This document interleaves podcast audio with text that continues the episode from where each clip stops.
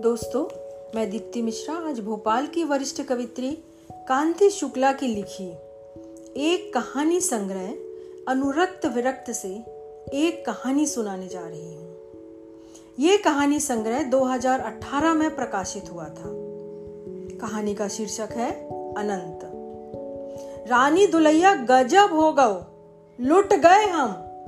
आर्तनाद सी वह आवाज़, अम्मा के हृदय को चीर गई जैसे। हड़बड़ाकर उठ बैठी और दरवाजे की ओर भागी। पूरा घर सजग हो उठा और उनके पीछे पीछे घर के अन्य सदस्य भी दौड़ पड़े। द्वारे पर उम्री वाली चमारन बहू छाती पीट पीट कर दहाड़े मार रही थी। अम्मा ने घबराकर पूछा, अरे, कौन सो पहाड़ टूट पड़ो जो ऐसे बैंग कर रही है? अम्मा की वाणी सुनते ही वह और ज़ोर ज़ोर से बिलक पड़ी, का बताएँ रानी दुल्हन? अरे हमारी पुतरिया शरबतिया को जाने को भगा कर ले गओ। ए अम्मा आसमान से गिरी। शरबतिया का मासूम चेहरा आँखों के आगे आ गया। झक गोरी बड़ी बड़ी आँखें, घने लंबे बाल और सांचे में ढली देह।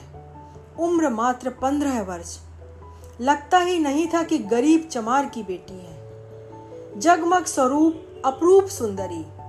जब भी वह अपनी माँ के साथ आती, अम्मा कह बैठती, उमरी वाली दुल्हन, तुम्हारी राज रानी सी बेटी को तो कोई राजकुमार ब्याह ले जाएगा? उमरी वाली हंसकर कहती, अम्मा की बात है, हमारी जात में राजकुमार कितने धरे अम्मा एकाएक लगे इस धक्के को किसी तरह झेल कर बोली, हाय गजब, कोई को आते जाते देखा का कभी? किसी पर शक है? उमरी वाली, बड़ी विवशता से हाथ मलकर बोली ना रानी दुलैया, हमारे तो चार छह बंधे घर हैं। जिन्हें कमाने तो हम सवेरे से ही निकल पड़ते हैं। मौड़ी घर ही में रह के रोटी पानी कर लेती। ना हमने को को देखो, ना मौड़ी ने कबों कछु बताई। तो हम कौन पे शक करें? उमरी वाली का ढोर डंगरों की सार साफ़ करना और गोबर इकट्ठा करके कंडे उपले थापने का काम था। जिसकी एवज में फ़सल आने पर दो बोरा गेहूँ के और एक जोड़ा धोती के मिल जाते थे।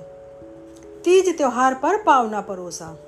घर में कोई मंगल कारज होने पर इनाम इकराम अलग से। बंधे बंधाए पुश्तैनी किसान। पट्टा लिखा हो जैसे एकदम पक्का काम। कोई दूसरा उनके घरों को हाथ नहीं लगा सकता। जब से कल्लू चमार टीवी से मरे। बेचारी विधवा, उम्री वाली, बड़ी हिम्मत से बाल बच्चे पाल रही है। अम्मा विस्मय में डूबी, बैठी की बैठी रह गई थी। फिर जैसे चेतना जागृत हुई, अरे, पुलिस में रिपोर्ट करी कि नहीं तुमने? अब नहीं अम्मा, हम तो सब तरफ़ ढूंढ के इतना ही आ गए। फ़ौरन रिपोर्ट होनी चाहिए। कहती हुई अम्मा ने अपने बड़े बेटे को बुलाया। सारी बात समझाते हुए ताकीद दी कि उमरी वाली को साथ ले जाओ और थाने में रिपोर्ट दर्ज करा दो। हो सकता है अभी मोड़ी गाँव से ना निकली हो। जल्दी करो फ़ौरन से पेशतर। रिपोर्ट दर्ज हुई। संभावित स्थलों पर पुलिस ने दबिश दी, पर नतीजा कुछ नहीं निकला। शरबतिया का कुछ भी पता नहीं चला। उमरी वाली की आँखें रो रो कर सूख चली। छह माह बीत गए। और फिर चमारी टोला से एक लड़की और इसी तरह गायब हो गई। वैसा ही घटनाक्रम। किसी को कानो कान खबर नहीं। पुलिस जाँच पड़ताल कर थक हार कर प्रकरण को ठंडे बस्ते में डाल चुप बैठ गई। लेकिन यह नामुराद सिलसिला थमने का नाम नहीं ले रहा था। महीने, दो चार महीने में किसी न किसी मोहल्ले की बेटियाँ इसी तरह गायब होने लगी। बेटियों के साथ साथ घर के बाहर खेलते छोटे छोटे बालक भी यदा कदा गायब हो जाते। पुलिस सतर्क हो गई, पर कोई सुराग हाथ ना आने के कारण धूल में लठ चला रही थी। निचली बस्तियों के सारे लोग चौकन्ने हो उठे। एक तो वैसे ही श्रम साध्य जीवन, अनवरत संघर्ष। एक दिन भी काम पर ना जाएँ तो घर में चूल्हा ना जले। ऊपर से यह भारी मुसीबत आ गई। कहाँ ले जाएँ अपने बच्चों को? छुपा ले? हर रहवासी के मन में यही यक्ष प्रश्न उमड़ घुमड़ रहा था। गहन चिंताग्रस्त लोगों ने पंचायत बिठाई और पंचायत में सभी के सलाह मशवरे पर सुरक्षा समितियाँ बनाने का निर्णय लिया गया। बारी बारी से लोग पहरा देने लगे, पर सारी मेहनत और सतर्कता व्यर्थ सिद्ध हो रही थी।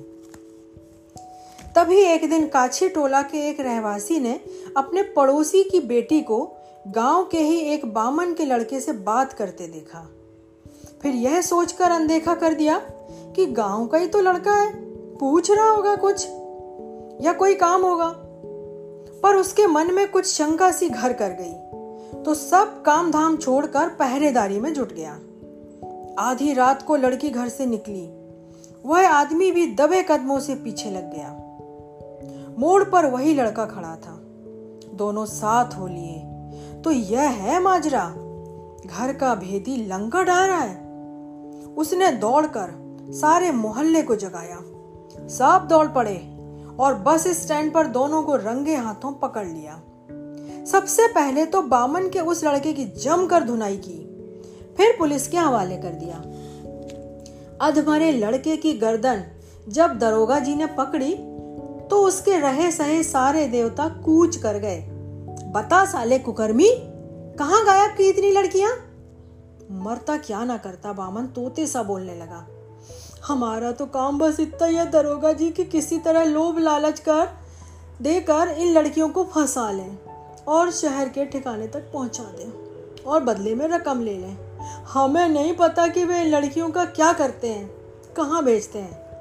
दरोगा जी ने उसके पुट्ठे पर एक और लात का उसके जमाई और कहा बता उनके ठिकाने का पता और अपने सारे साथियों के नाम भी उगल दे।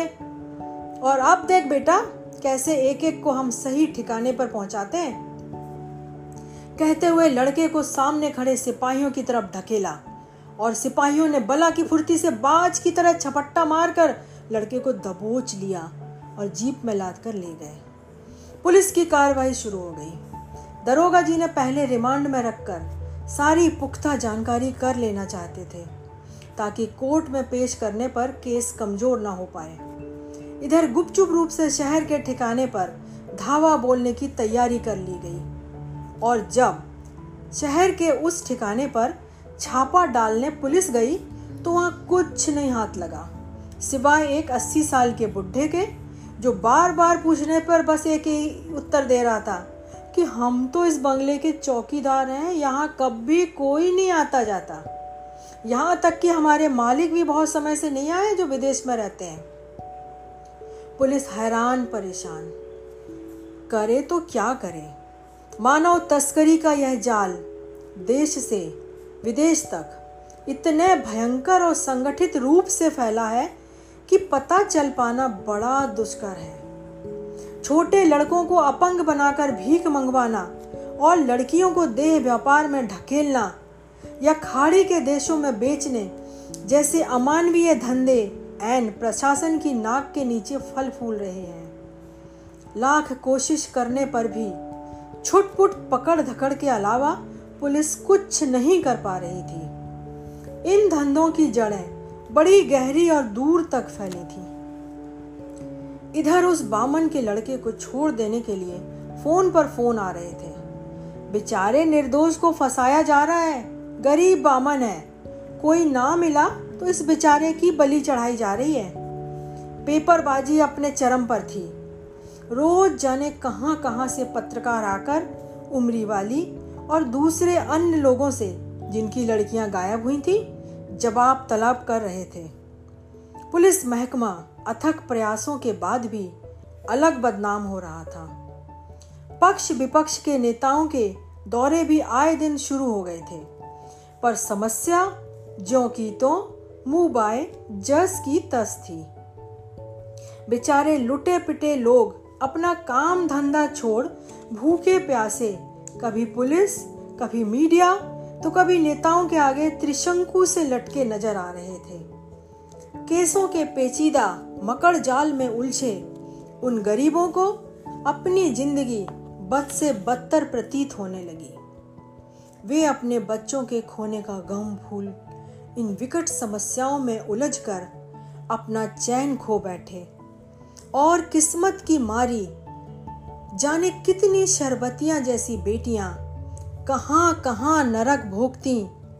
अपने उद्धार के लिए आज भी अनंत प्रतीक्षारत हैं।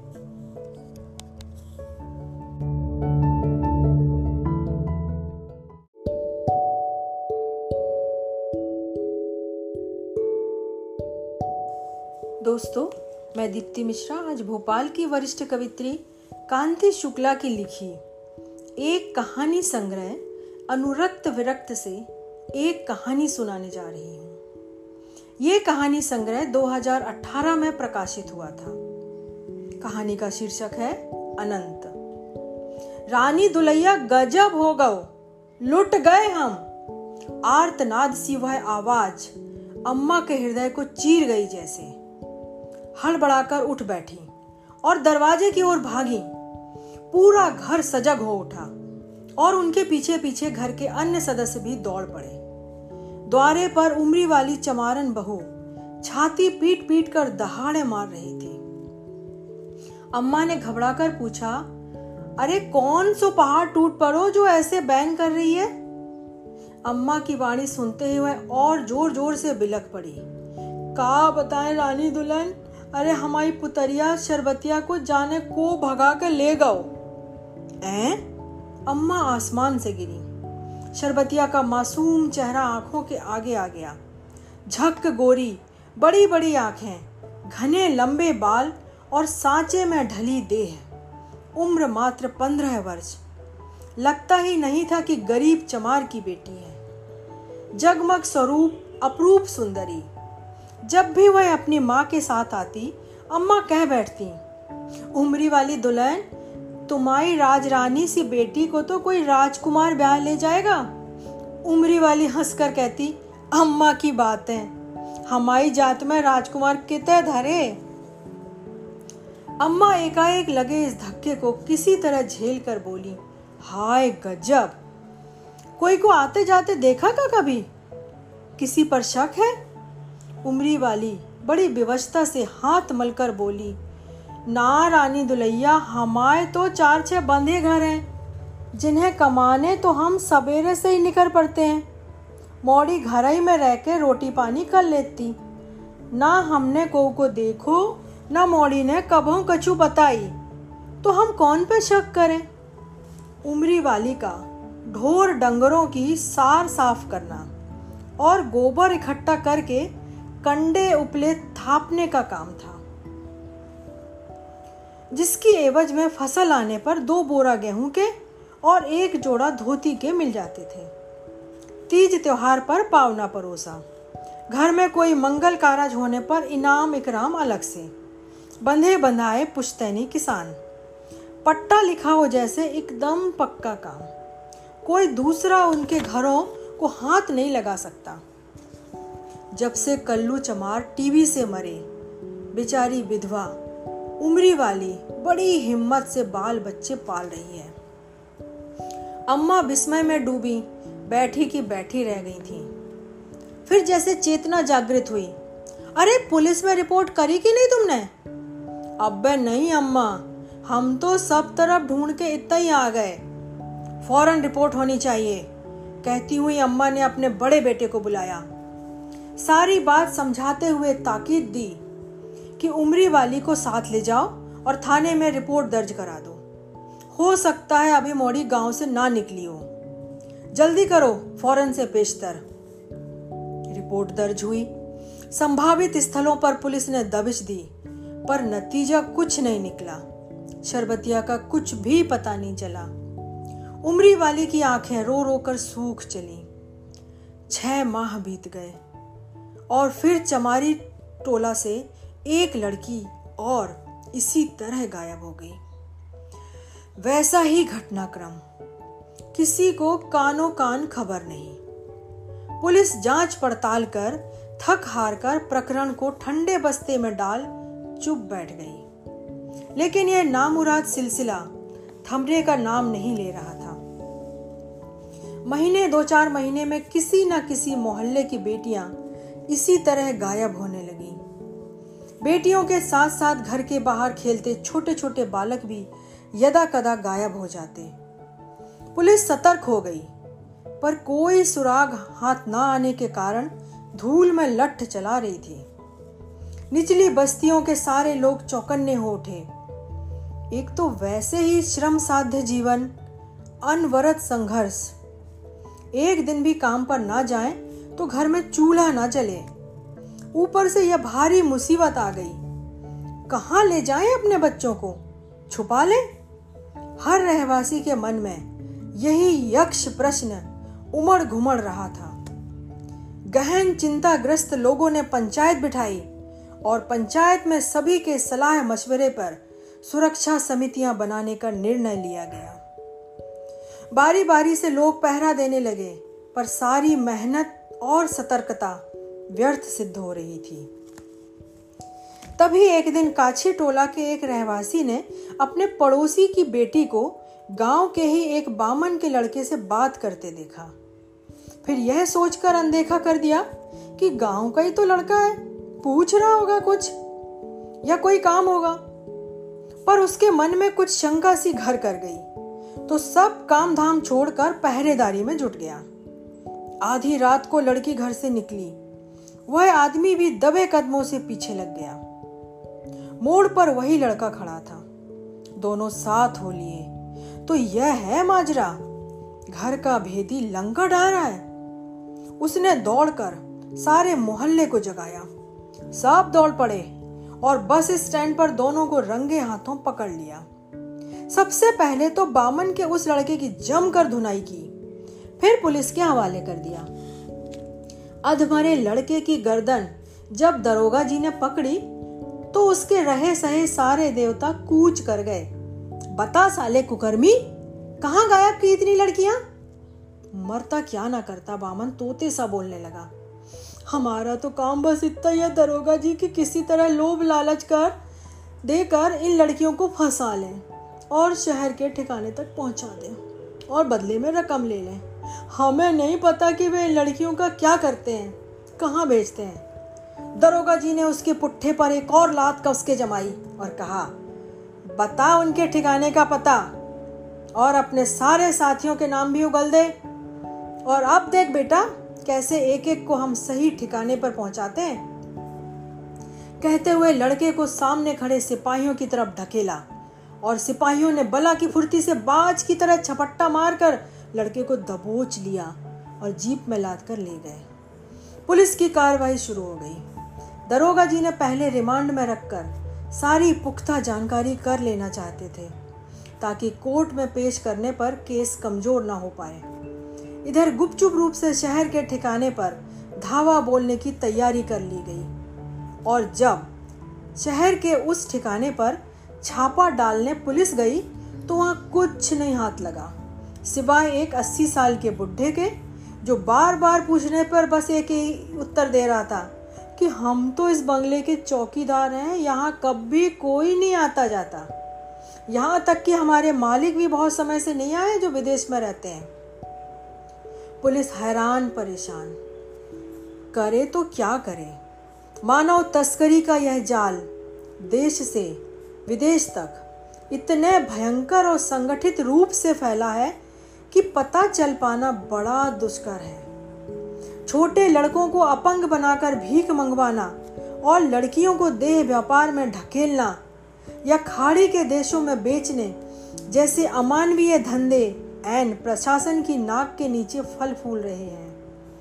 लाख कोशिश करने पर भी छुटपुट पकड़ धकड़ के अलावा पुलिस कुछ नहीं कर पा रही थी। इन धंधों की जड़ें बड़ी गहरी और दूर तक फैली थी। इधर उस बामन के लड़के को छोड़ देने के लिए फ़ोन पर फ़ोन आ रहे थे।